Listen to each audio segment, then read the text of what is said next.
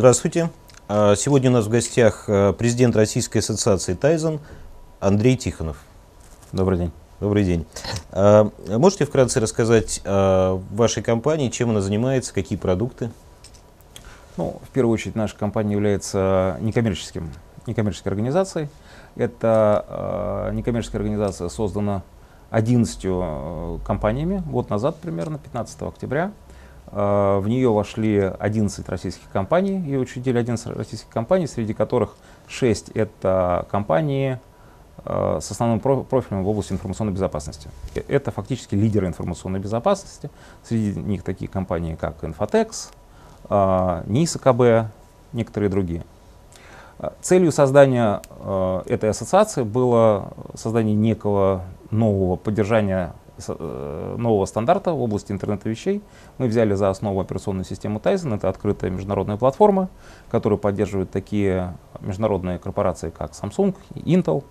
Э, и в рамках нашего анализа платформы для интернета вещей мы пришли к выводу, что это является очень интересной открытой платформой, в которой мы, в общем-то, нуждаемся и которая удобна для наших задач. Понятно. То есть основной сферой деятельности или основным сектором приложения вашего, вашего продукта является, ну и сферой деятельности вашей организации является интернет вещей? Да. А что такое интернет вещей? Как вы видите эволюцию этих технологий и где мы сейчас находимся?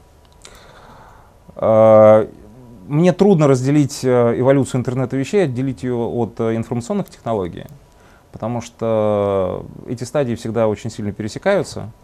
И, на мой взгляд, э, интернет вещей явля является, ну, становится реальностью в последние 10 лет.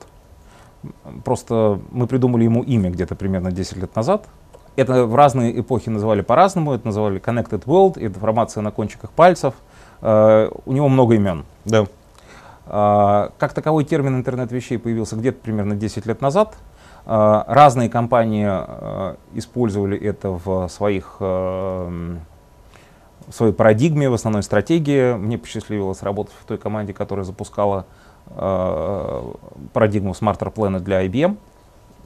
Таким образом, интернет вещей, он уже вокруг нас. Ну, я думаю, то, что все мы прекрасно можем, отдаем себе отчет, то, да. что у нас очень много цифровых устройств в рамках нашего дома. И если раньше был, условно говоря, там телевизор, да. плюс был там, смартфон или что-то в этом духе, то сейчас, э, когда вы смотрите, условно говоря, в адресной книжке своего роутера, да, то устройств становится все больше и больше, и уже их далеко за 10. Да.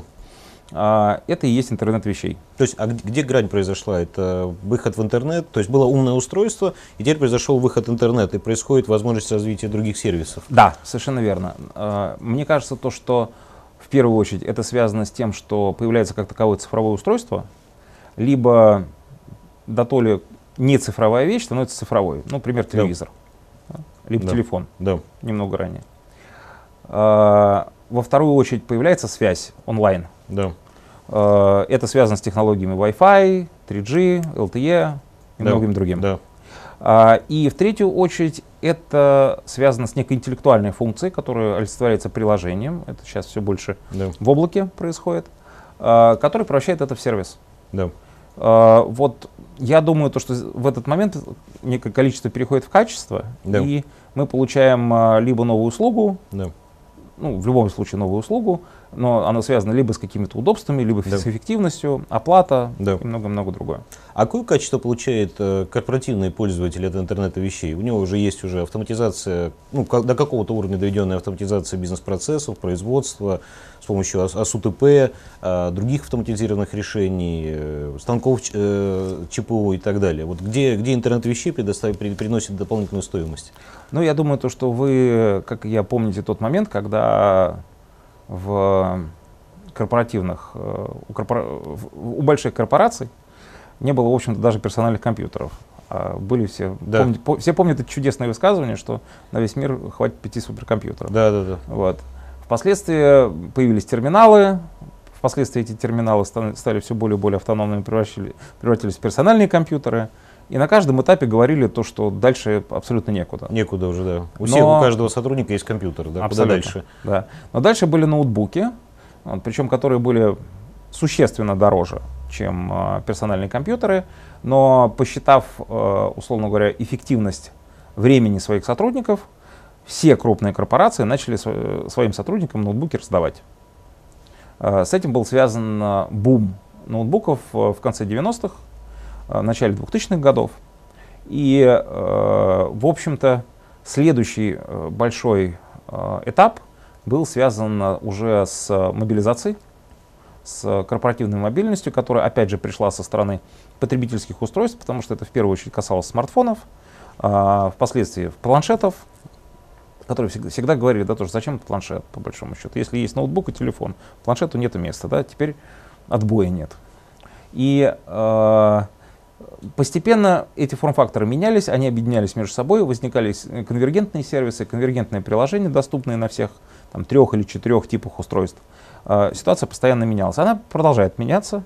Сейчас все задают вопросом, а зачем часы, зачем, условно говоря, вот эти wearable, да, wearable. класс устройств, как он вообще стыкуется, потому что это неудобно, э, текстовый редактор на этом не запустишь. Э, все эти устройства постепенно проходят в быт и постепенно берут на себя какие-то функции. Да, на самом деле, да, активные функции могут измерять давление, да. температуру. Абсолютно. Но э, возникает определенное расслоение э, функционала между этими устройствами. Это и есть суть конвергентных сервисов, когда на каждом устройстве может быть предоставлен, сервис может пред, быть предоставлен ну, каким-то образом. За счет вот этого количества подключения, сначала, сначала компьютеров, потом ноутбуков, mm. э, смартфонов э, и так далее, то есть количество переходит в качество. То есть уже новый, новый уровень услуг можно, новый уровень бизнес-процессов проводить на, на оборудовании, на технологических процессах. Это очень правильное направление движения, потому что вот то, про что мы должны помнить все это время, это то, что это сервис. То есть это на самом деле о сервисах. Да. Все эти коробки, все эти чипы, все эти оцифрованные вещи не значат абсолютно ничего, покуда они не превратились в какой-то сервис. Да. То есть возникает новая, новая, новая сеть, инфраструктура, на которой можно предоставлять сервисы уже нового качества и тот функционал, который раньше решить не было, не было возможности. Абсолютно. Здесь э, возникает, я бы сказал, то, что новая совершенно экономика. Потому что сейчас это уже э, есть определенные там, исследования, мнения касательно да. экономики вещей. Да. Потому что э, между ними возникают совершенно новые качества. И, э, в частности, условно говоря, сбор соответствующей информации э, приводит к тому, что можно собирать определенную статистику и да. э, переработка этой информации приводит к новому качеству. Новому качеству. Более того, даже можно сказать, что благодаря интернету вещей, вот доступности э, вещей, которые в зоне, в зоне действия персонального компьютера, смартфона, э, появляются даже новые рынки. То есть, вот, если мы говорим, можем, можно назвать телемедицина, э, умная инфраструктура, по сути дела, создание тех рынков, которые, то есть и продуктов, которые раньше не существовали, тот же электромобиль, да. беспилотный транспорт. Да. То есть это целые, целые новые направления, которые дадут рост новым предприятиям, новым продуктам, э, вообще, то есть и для экономики. Да. И это а. и есть цифровая экономика, которая, в принципе, создается за счет э, создания новых цифровых услуг. Понятно. Скажите, а как вы смотрите на экосистему интернет в целом? Какие игроки, ключевые игроки рынка интернета вещей и, и место вашей, вашей компании, вашей организации в этой экосистеме? Мне кажется, то, что ключевым участником этой экосистемы является поставщик электронного сервиса. И если до настоящего, до настоящего момента принято как-то считать, что традиционным поставщиком электронного сервиса являются ну, таким крупным агрегаторами являются Google и Apple, то нужно сказать, что существует э, другое мнение, что э, существует большое количество поставщиков этих электронных сервисов, и именно они должны определять, э, ну, вот, условно говоря, некий такой вот э, опыт заказчика, да, client experience, да, то, что называется. А, к таковым относятся несколько классов компаний. Ну, в первую очередь, мобильные операторы. Так. А, во вторую очередь, это банки и многие-многие другие. То есть банк, банк может быть на переднем крае предоставления безусловно, услуг интернет Безусловно, и все, более, и все более таковым становится. Но сейчас, в принципе, я думаю, то, что мы все уже расплачиваемся за услуги ЖКХ, за транспорт э, через банк. Да, и даже с помощью смартфона да, можно оплачивать. Абсолютно. А, здесь возникает вопрос, условно говоря, что насколько ну, как бы, нам нравится либо не нравится то, что мы полностью зависим в этом отношении от Apple, там, либо от Google, либо от Microsoft. Вот. То есть это возникает вопрос цифровой независимости. Э, он может быть связан, условно говоря, с какими-то рисками умозрительными, там, прослушки или Да. чего-либо другого. А может быть значительно более утилитарным, э, потому что, э, ну, если говорить, условно говоря, именно о мобильных операторах, то их традиционные э, ниши, связанные, условно говоря, там, ну, некие сборы с клиента, Да. они традиционно падают. Да. Это, это касается и э, доходов с традиционной мобильной связи, с голоса, э, с данных. Вот, соответственно, должны быть какие-то драйверы роста. К таковым относится именно электронный сервис. Э, и очень интересным сегментом являются именно электронные сервисы, которые могут поставляться на базе оператора. Вот. Оператор может быть не только мобильным. Как я уже говорил, да, то, что это относится и к э, банкам, и ко, всем, ко многим другим. А можно сказать, что это рынок, по который новые создаются, на самом деле эм, э, еще, еще только предполагает, что развернется конкурентная борьба за этот рынок, где будут разные типы игроков. Телекоммуникационные операторы, банки. А, Вот вы сказали о таких компаниях, как Google, но на самом деле у Google есть и решения для B2B клиентов. А, Яндекс выходит на рынок интернет-вещей, и мы слышали из недавних проектов, они оказывают э, услуги а, по, по технологиям интернета вещей для металлургического комбината. А, Кто победит? Э, Игроки с рынка B2C, глобальные интернет-сервисы, операторы, которые уже начинают развивать и ближе всего к клиенту, как банки и телекоммуникационные компании, или же игроки, интеграторы, разработчики специализированных интернет-решений с B2B рынка? Я думаю, что э, всем что-то перепадет. Э, по той простой причине, что середина, ну как бы начало 2000, 2000-х годов, э, в принципе, это была эпоха системных интеграторов. И в этот момент начали очень быстро возникать сервисные компании типа Google или Яндекса, которые очень быстро взяли рычаг на себя. И то, что мы сейчас видим, э, онлайновые услуги, условно говоря, связанные там Яндекс Навигатор, Яндекс Такси. Объективно интеграторы так и не смогли сделать столь эффективный сервис, который бы работал на всех. Ну, потому что метод работы другой, потому что интеграторы Да. работают по проекту, у них дискретная работа, а у с- интернет-сервис-провайдеров Да. это непрерывная, непрерывная деятельность. Да. Но С- Смогут ли таким- интеграторы перейти на эту бизнес-модель? Э, Я думаю, то, что интеграторы в этом отношении будут э, обслуживать операторов электронных сервисов и э, делать для них эти сложные комплексы, Мгм.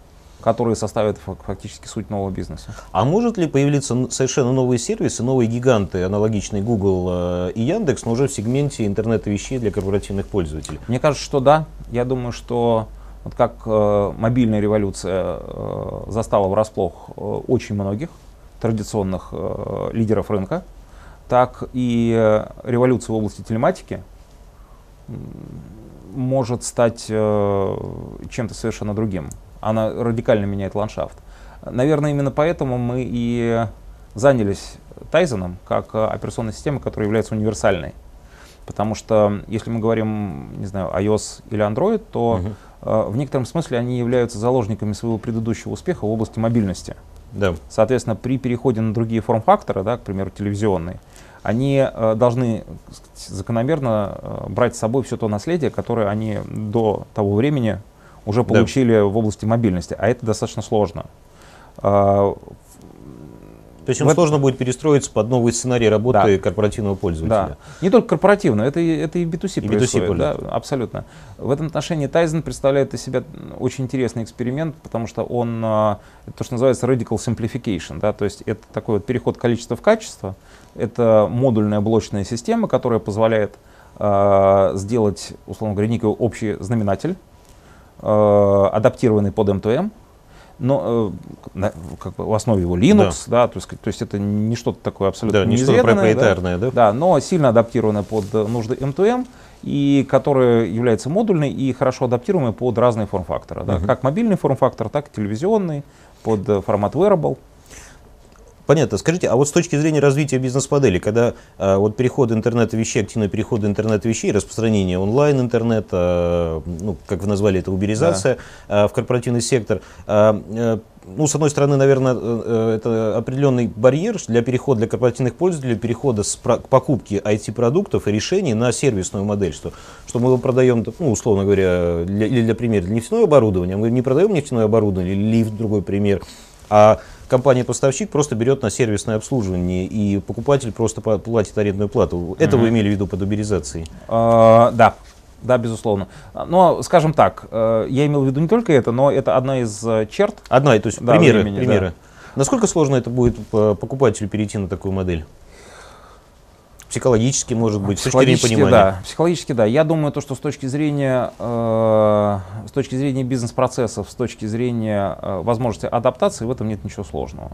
Ну, у нас как-то больше принято держать все свое хозяйство при себе, но происходят неоднократные попытки заменить это, и, сказать, и есть реальные шаги в сторону аутсорсинга. Да. И, возможно, это ну, некий вопрос там, то ли смены поколений, да, Может, то ли вопрос адаптации. Да. Ну или вопрос безопасности, нужно, нужно иметь доверенного да. поставщика, где ты да. э, знаешь, что оборудование надежно, поставщик э, надежный, там программное обеспечение, безопасность и все, да. все остальные атрибуты. А с точки зрения поставщика услуг, вот что предоставить, чтобы перейти вот на такой уровень э, сервисного обслуживания для в интернете mm-hmm. вещей, какие ключевые технологии, э, может быть, э, ну, какие ключевые компетенции, чтобы создать такой высокоэффективный крупный бизнес э, в интернете вещей по сервисной модели, какие ключевые компетенции должен оператор обладать? Это платформа, какие-то решения, может, ну, я, я не знаю, но назовите такие тонкие точки.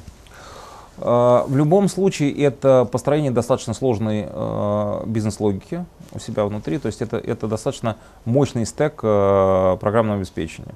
Вот сейчас э, все чаще предъявляются требования, чтобы он был доверенным, и он все чаще строится на базе программного обеспечения с открытым кодом, в частности сертифицированного. Существует большое количество систем и, ну, условно говоря, как, и серверных, да, то есть, да. в принципе, надо поднять облако в, в, во всех его во всех проявлениях, да, то есть, да, то есть это, э, в первую очередь, это облако. Э, существуют разные системы подключения, ну, то, что называется мобильного выноса, есть да. мобильные вот эти бэкэнды, которые поз позволяют подключить мобильное устройство к облаку и да. к бизнес-логике в, рам в рамках облака. Да. Э, это достаточно сложные системы, э, но они, так сказать, технологически все уже хорошо проработаны. Проработаны. Э, вы сказали, что вот чтобы построить такую ну, сложную технологическую логику, здесь нужна определенная выработка определенной бизнес-модели с игроков. Вот насколько вообще существует, наверное, уже проработанных бизнес-моделей, или эту бизнес-модель надо создавать под конкретного игрока и потом ее масштабировать?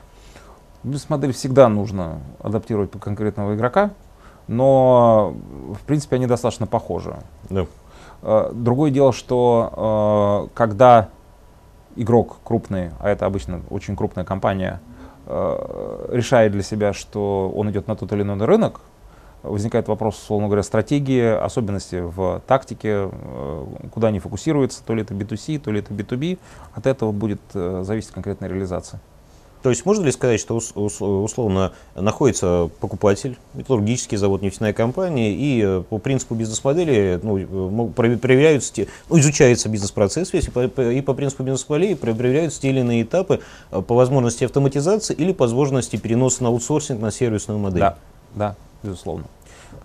Я думаю, что все сейчас находятся в постоянном поиске э, новых э, источников дохода, да. новых резервов эффективности, снижение рисков. Э, и э, мне кажется, что э, все, что связано с аутсорсингом и с повышением доверия, представляет из себя ну, некий новый такой резерв да. командования. А можно, можно сказать, что пойти не со стороны потребителя сервиса услуг, а со стороны продавца оборудования и им предложить решение, что вы можете не продавать оборудование, а переводить на сервисную платформу для своих покупателей?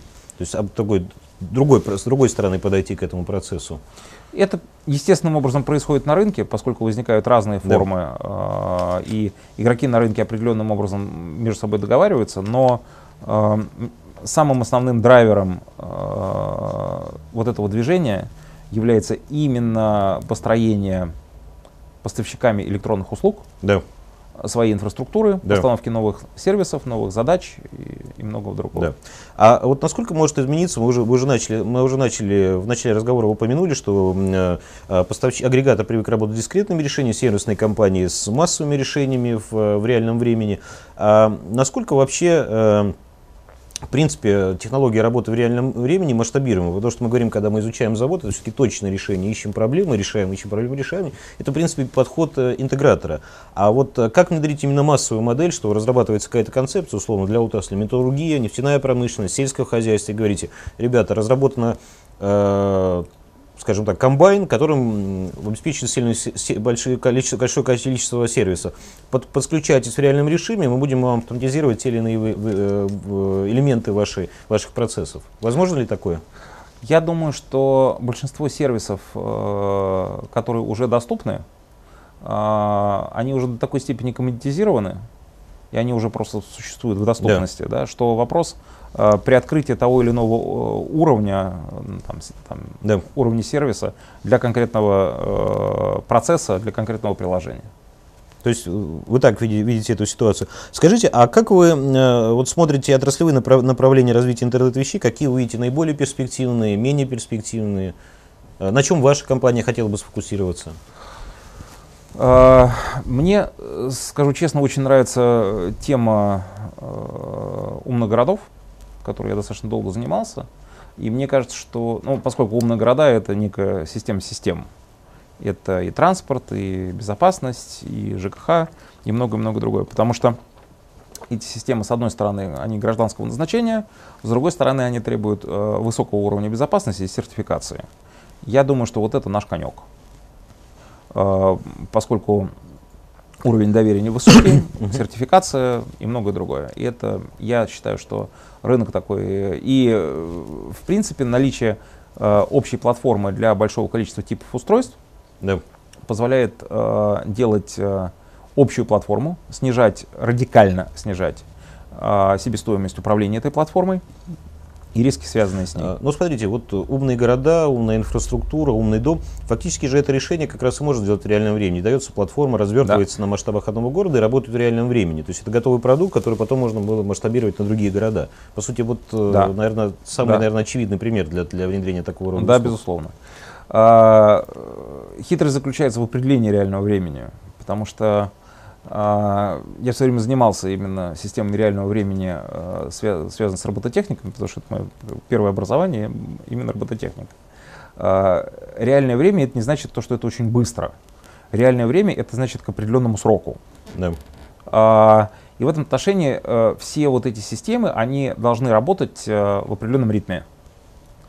Они очень сложны, очень много датчиков, сенсоров – очень много то, что называется актуаторов, да, то есть это уже кто воздействует на среду.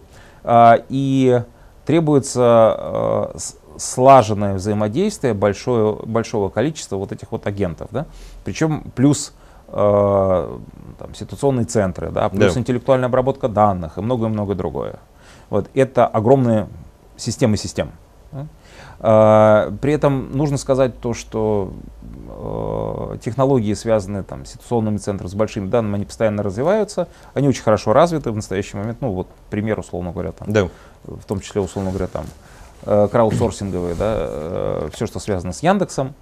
но в этих системах все, более, все больше и больше просматривается вопрос доверия к данным. Потому что, ну, безусловно, на большом количестве, условно говоря, источников данных, когда вы, вы можете прийти там, к средней температуре да. по госпиталю. Да? Но э, в конкретных индивидуальных случаях, когда тот или иной замер является критичным, э, возникает вопрос, условно говоря, насколько достоверны эти данные. Именно поэтому, наверное, мы начинаем не с сегмента B2C, а с сегмента B2B. По той простой причине, что э, в этом сегменте при задачах инвентаризации, контроля, какой-то критичной инфраструктуры, нужно очень четко знать, что данный замер или там фотография или что-то в этом духе произошло именно там, именно в это время. То есть вопрос доверия к данным становится на передний план. И Понятно. это особенность B2B сегмента и B2G. И B2G. А, отдельный вопрос, ну то есть э, это первый вопрос, который возникает, это достоверность данных, доверие к данным. Здесь требуются сертифицированные системы, безопасность и многое другое. Кроме, кроме всего прочего, требуется очень э, жесткий контроль над э, доверенным терминалом, которым может являться смартфон, планшет или что, что бы то ни было другое. Э, отдельным ну, является, условно говоря, уже... Дальше мы погружаемся в тему там, подписи, условно говоря, да. Да. и юридической значимости подобных вещей. Но это как бы отдельная тема, она значительно более продвинутая. Но э, сейчас, на мой взгляд, все э, вопрос ключевой в телематических системах, которые в настоящий Да. момент внедряются, это вопрос достоверности, достоверности данных. Потому что э, пока что э, в силу низкой распространенности телематических э, датчиков, э, сервисов, этот вопрос на- настолько остро не стоит, они достаточно простые, и в силу этого, наверное, более-менее трудновзлаваемые, и практики как таковой нет. да. Но по мере э, их развития, я думаю, то, что возникают разные варианты. И здесь э, вопрос доверия к данным становится на первый план. Понятно, то есть система безопасности, доверие к данным – это ключевая задача, особенно для B2B, ч- Особенно B2G для сегмента. B2B, Но вот вы обрисовали такую сложную модель, в которой большое количество сервисов и, очевидно, большое количество участников, и транспорт, и ЖКХ, а, и другая инфраструктура, инфраструктура умного дома. А Вот такой сложный процесс. Э, С чего его лучше начать, э, ин- интеграцию этого процесса? С, или с, отдельных услуг? И как должна быть организована вся, вся компания или вся платформа, которая занимается развитием сервиса? Наверное, в центре платформа, сервисы, датчики. Вот Трудно. с чего лучше начать? С технологий или с сервисов? Трудно сказать. Я э, всегда считаю, что нужно начинать не с технологий, нужно начинать с бизнеса. Вот. А в первую очередь с проблем бизнеса. У меня мимо дома э, ходит автобус. Э, и вот они все время ездят парами. Да. И да, да, да, даже Иногда по, бывает, да, по три, И иногда да, по три. бывает по три. И я это постоянно вижу. А, у меня возникает вопрос. Ну, наверняка, как, я не первый это заметил, Да. и наверняка было много, много жалоб. Однако почему-то трудно это отследить.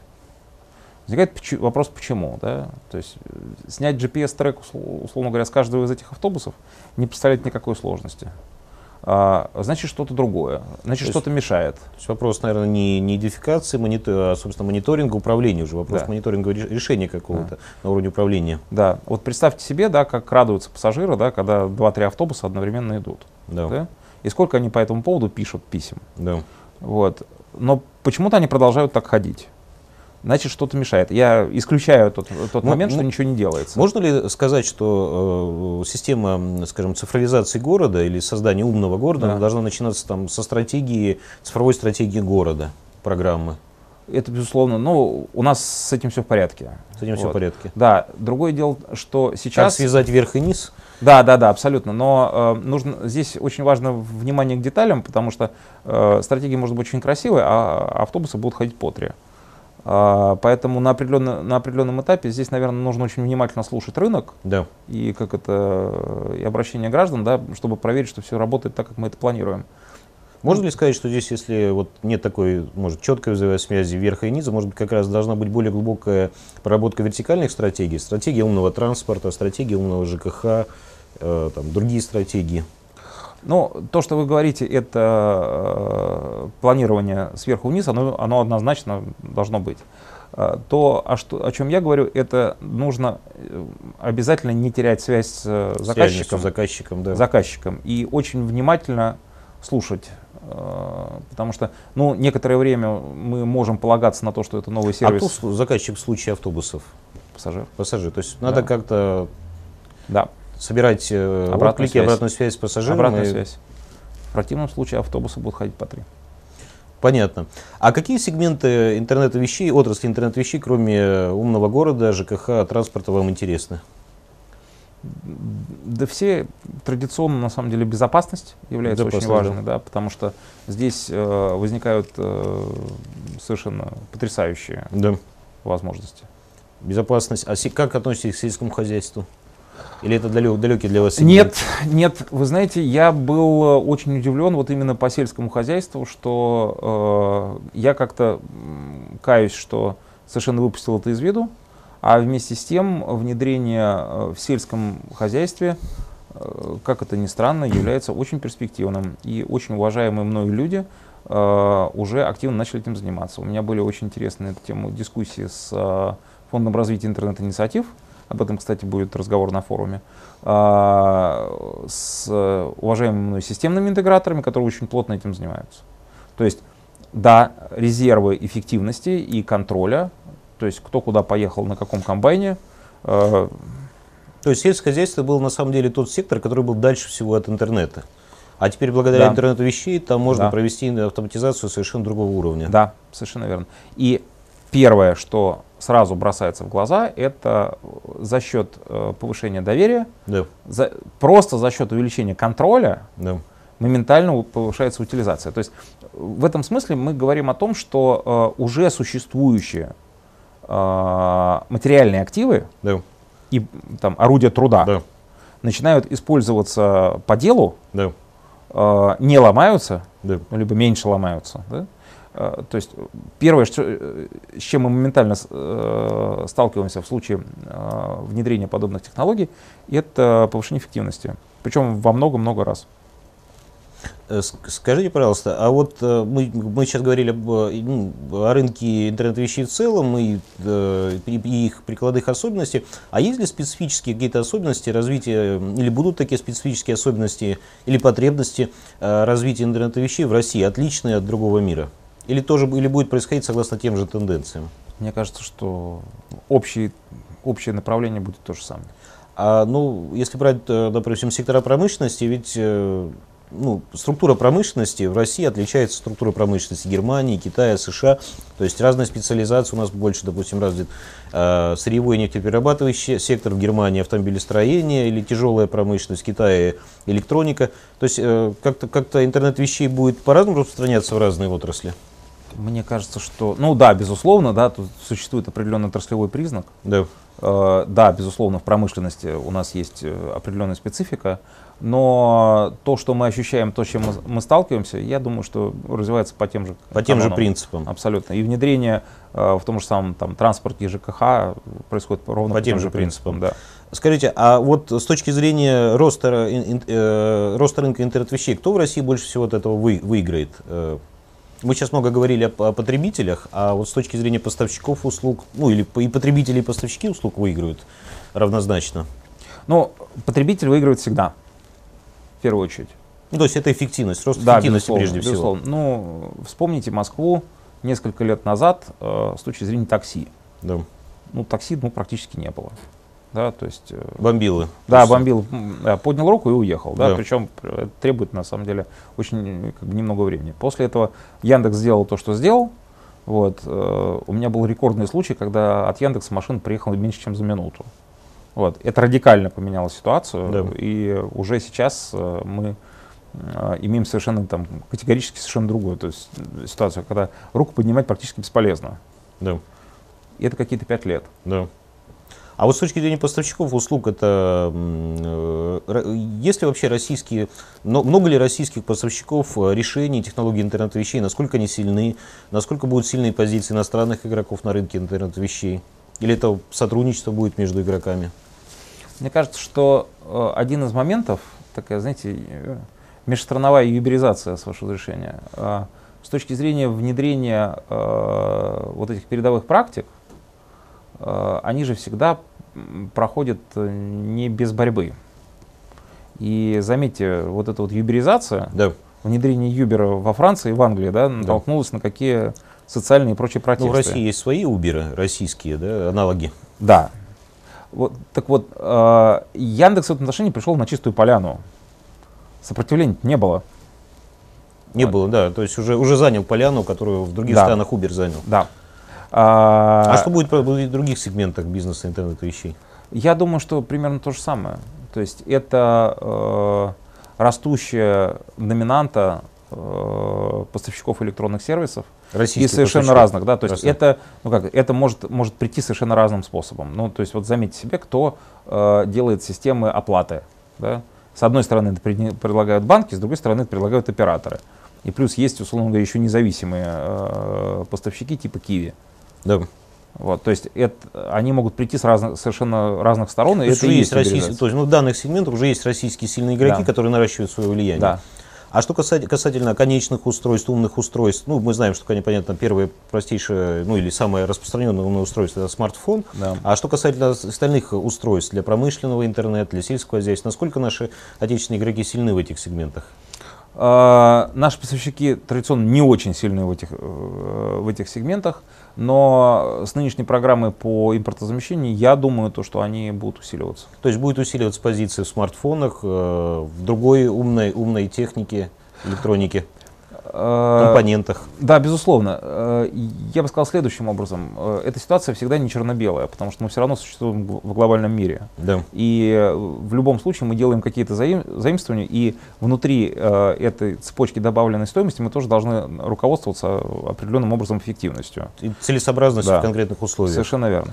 Я думаю, что положение поставщиков локальных будет российских будет всегда значительно более сильным в тех областях, где требуется дополнительная сертификация, уровень безопасности. Это традиционный госсегмент, либо, э, ну вот опять же, э, критические инфраструктуры, да. либо там система того же самого умного города. Да. А, в этом отношении э, сегмент именно пользовательский да. является наиболее разрегулированным.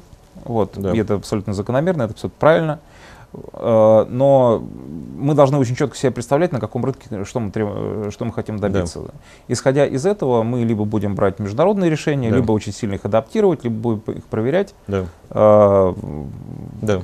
Но с другой стороны, можно сказать, что российские производители, особенно конечных сервисов, э, узк, узкоспециализированных сервисов, они лучше знают рынок, лучше знают клиента, им легче ориентироваться, да. быстрее развиваться. Да.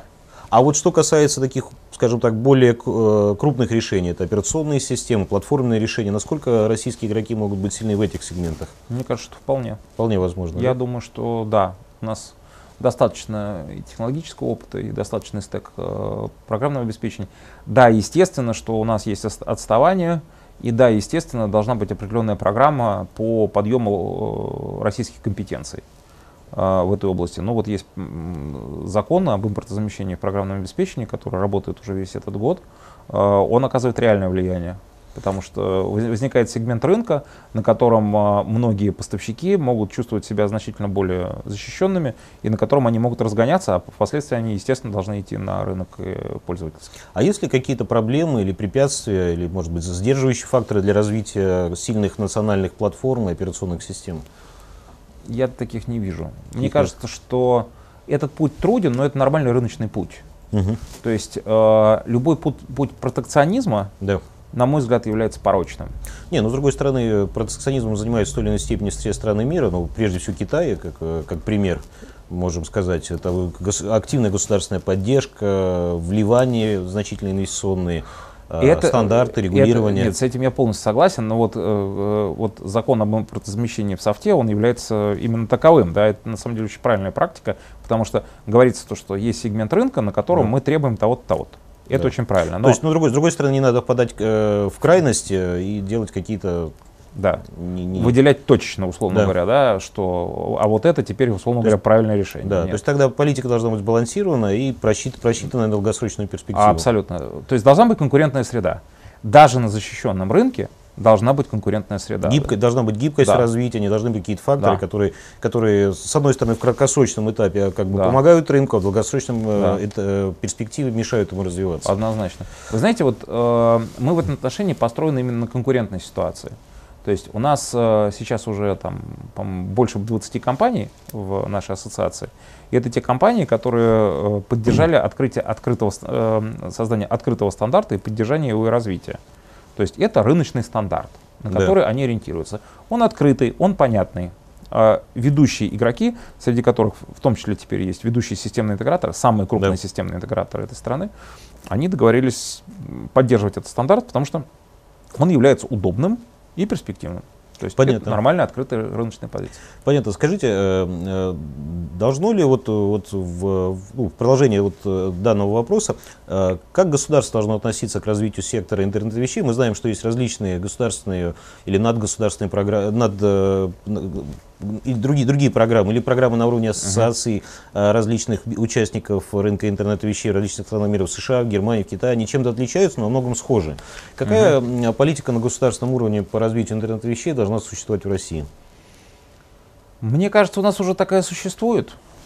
Существует ряд э, поручений президента по данному вопросу, и они, на мой взгляд, очень э, динамично реализуются. Э, существуют ну, некие направления, вот, которые там, я перечислил, Да, э, в том числе э, промышленный интернет, да, в том числе умные города. да, Э, Отдельной, условно говоря, категорией является, к примеру, именно мобильность. да. То есть, да, направления выделены, по ним идет работа. Интересно представляются программы вот, интернет плюс суверенитет, интер- интернет плюс умные города. Э, Вот это очень хорошая сегментация, она мне очень нравится. Там есть интернет плюс образование, который выделяет отдельные сегменты. Э, Это фактически идет под э, эгидой Института развития интернета. Понятно. Мне вот эти программы очень нравятся. Скажите, а э, есть ли какие-то вот э, необходимость каких-то, опять же, коллективных, коллектив- коллективных инициатив, коллективных действий на уровне отрасли интернета вещей, на уровне участников отрасли интернета вещей, связанных со стандартизацией, с изменением законодательства, другие инициативы, которые, которые могли бы ускорить развитие инт- э, сектора интернета вещей? Да, однозначно. И такая работа на самом деле неуклонно идет. Э, Существует ряд ассоциаций, которые занимают очень активную жизненную позицию.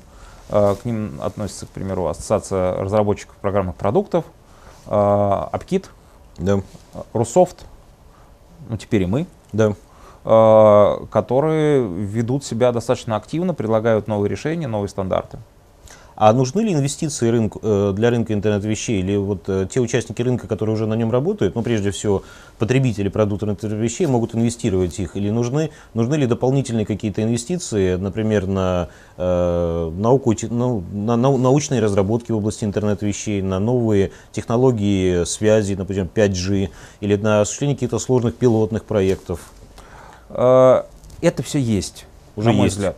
Ну, э, мне очень нравится э, национальная технологическая инициатива, в рамках которых существует большое количество треков, из которых, по крайней мере, два очень плотно касаются интернета вещей. Это SafeNet и Технет. Технет впрямую относится к промышленному интернету. В рамках них ведется работа, работа уже там год точно ведется, очень плотно. И э, там есть проекты очень интересные, которые, я думаю, что имеют очень большое будущее. А, финансирование, существуют институты развития Да, инновационные, а, существует РВК, существует Сколково, у них четкие понятные правила, то есть есть куда идти, да, есть э, правила понятные. Конечно, очень трудно доказать жизнеспособность э, своей идеи, ее отстоять, э, доказать Да. и получить э, на это дело деньги, но это есть рынок. Но это, собственно, естественный процесс Да, для всего бизнеса, для абсолютно. всей организации. А, ну, э, э, и, нако- наконец, вот если, скажем так, суммировать уже то, что мы, мы а, проговорили с вами о перспективах развития, ситуации на рынке интернет-вещей, какие вы сейчас видите основные цели, а, цели, задачи, перспективы развития российского интернет-вещей, на чем, может быть, можно было сфокусироваться, или можно по-другому выразиться, может быть, какой следующий шаг, следующий акцент для фокуса, или, может быть, следующий этап развития российской отрасли интернета вещей? Ш- На что мы сейчас должны обратить внимание как первый шаг э, в направлении в будущем?